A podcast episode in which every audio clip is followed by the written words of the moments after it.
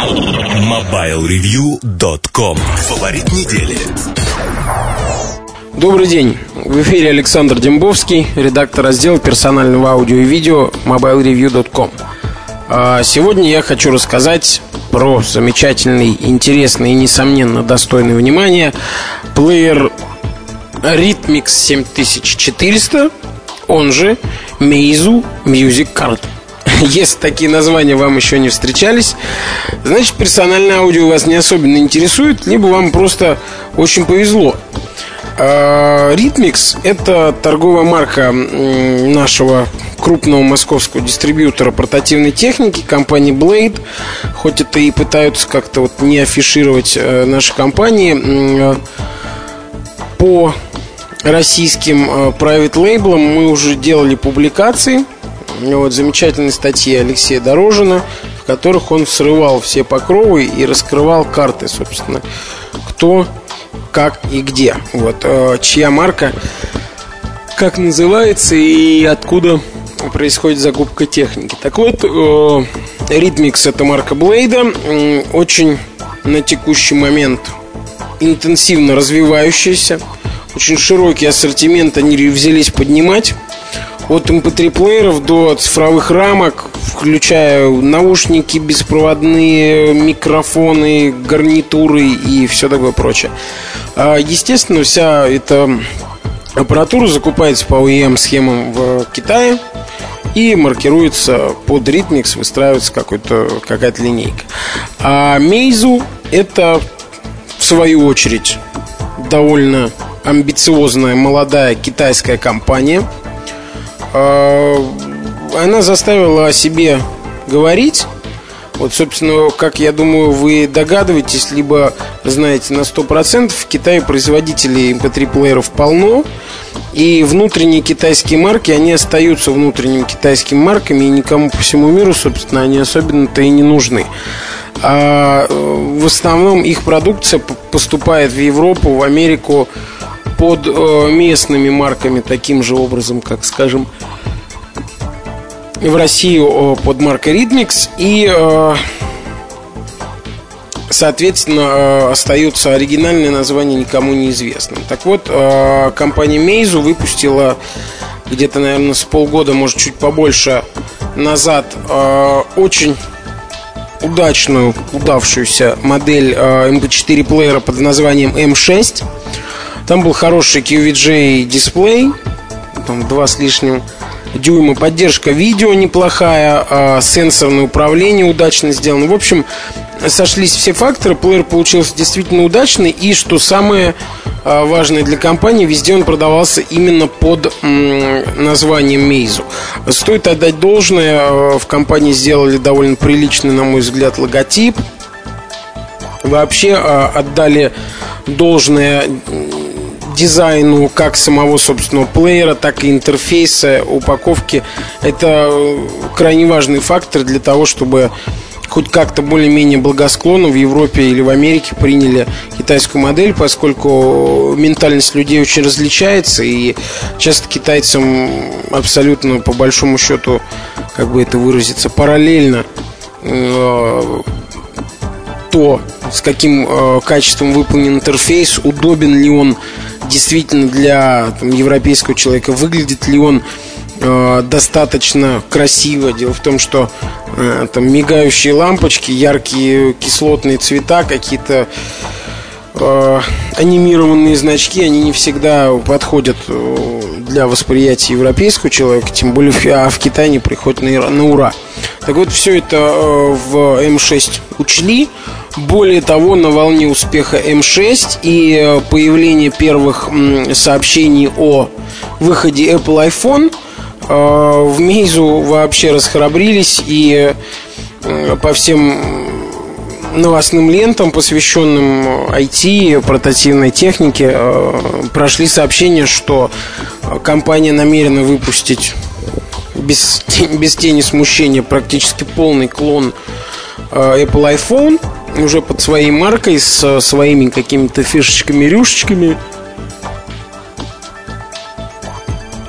Ну, естественно, с а, абсолютно прямым заимствованием из дизайна, из интерфейса, из всего прочего от iPhone. Но об этом я думаю, стоит будет подробнее поговорить, когда этот самый клонофон, как его уже окрестили, появится.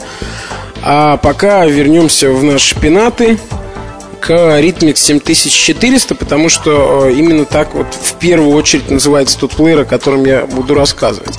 А, как не хотелось бы нашим ребятам из Rhythmix заполучить вполне удачную, на мой взгляд, модель Music Card от Meizu, это вторая и новая их модель, а заполучить ее в полноценное, как говорится, распоряжение, то есть продавать ее только под брендом Rhythmix, этого не получилось. Meizu заинтересована в продвижении собственного бренда а, на другие рынки, в том числе и российские, а он сейчас очень интересен для всевозможных производителей. А, так вот, получилось, что полное название плеера звучит так Rhythmix RF7400 Music Card by Meizu если я не ошибаюсь, но by Meizu это уж точно есть. Может быть, упоминания Music Card нет. А, и логотипы на коробке и на самом плеере, они примерно равнозначны по размерам. А, ну что ж, вот теперь компании договорились, выпускают вместе плеер, а я, наверное, перейду уже непосредственно к нему, поскольку начинаю растекаться мыслью по древу, как обычно. А, из названия, то есть Music Card, понятно, наверное, и очевидно, что плеер тонкий, если уж его карточкой назвали. Плеер действительно очень тонкий и компактный. А, ну, правда, не сравнить даже с первым нано, все-таки, все-таки по ощущениям, несмотря на то, что прообразом, я уверен, выступил именно, а, выступил именно первое поколение плееров iPod Nano. А, вот, на мой взгляд, мне кажется, выпустив удачную модель, я имею в виду М6, а, в Мейзу решили, видимо, научиться хорошо копировать действительно классные инновационные устройства, чтобы потом самим что-нибудь эдакое, если можно так выразиться, забабахать. Вот, собственно, и копируют ну, с известной долей заимствования первый iPod Nano. Хотя, конечно, в глаза не бросается того, что произошло какое-то происходит ориентирование на эту модель, поскольку прежде всего того самого знаменитого круглого Apple кликвилла у Music Card нет. А, мне кажется, кстати, это неплохой путь, когда а, компания, художник, музыкант сначала а, учится классно, действительно на уровне копировать а, произведения общепризнанных мастеров – а затем уже создают что-то свое. Ну, посмотрим, какое будущее уготовано Мейзу. Компания только начинает. Посмотрим. Судя по ее действиям, амбиций у нее много. Так вот, возвращаемся к Music Card. А, лицевая панель а, корпуса пластиковая, а вот тыльная задняя часть корпуса металлическая. Ничего не напоминает, конечно, напоминает. Напоминает первый нано, как я уже, наверное, вам все уши прожужжал. Ну, вот металлическая часть, она не полированная, а, а шершавая. Вот вам, пожалуйста, и различие. А, на нее, как обычно, нанесена всяческая информация. А, лицевая панель черная, гладкая. Вот странно, что значит, производитель в, в избежание. Помните, да, когда появился первый нано, сколько скандалов было про царапины? Вот, видимо, в избежание этого специальная защитная пленка клеится уже на заводе. А вот это, на мой, на мой взгляд, странно. Ну, представьте, да, очень хорошо, что заблаговременно наклеили пленку. А неужели нельзя было просто найти более прочный и надежный пластик? Вот а, волей-неволей сразу в голову приходит мысль о том, что просто после сворачивания производства первого, первого нано остались в Китае большие запасы неизрасходованной пластика для этого плеера. Вот, видимо, решили пустить их в дело. А, вот э, тоже сходство между корпусами, оно продолжается в дисплеях. А, дисплей имеет тоже, тот же полуторадюймовый размер, тоже разрешение в 176 на 132, на мой взгляд, вполне прилично. Похожую, очень похожую организацию меню. И вот почему-то цвета, мне кажется, похуже. Прошло, казалось бы, прошло уже сколько? Два года, наверное, да, с момента появления первого нано, или даже больше. А за это время, я думаю, уже можно было дисплей и получше организовать, да, еще и за более низкую цену. Тем не менее, создается впечатление, что отображение цветов похоже, как это он дисплей кажется более бледным. Да, не сказать, что совсем бледным, просто а, менее ярким, менее контрастным. Или, может быть, конечно, это интерфейс такой темный, но я очень сомневаюсь. А, в том, что касается управления, здесь вот э, налицо инновация от Meizu. Есть вертикальная полоса прокрутки, две механические кнопки сверху и снизу, похожие по ощущениям на кнопки Click Wheel от Apple. И, и вот э, подтверждение выбора производится легким таким касанием пальца по центру. Очень похожая практика с чем-то мне по крайней мере, напомнила работу с тачпадом ноутбука. В общем, э, лично мне вот такой прием импонирует.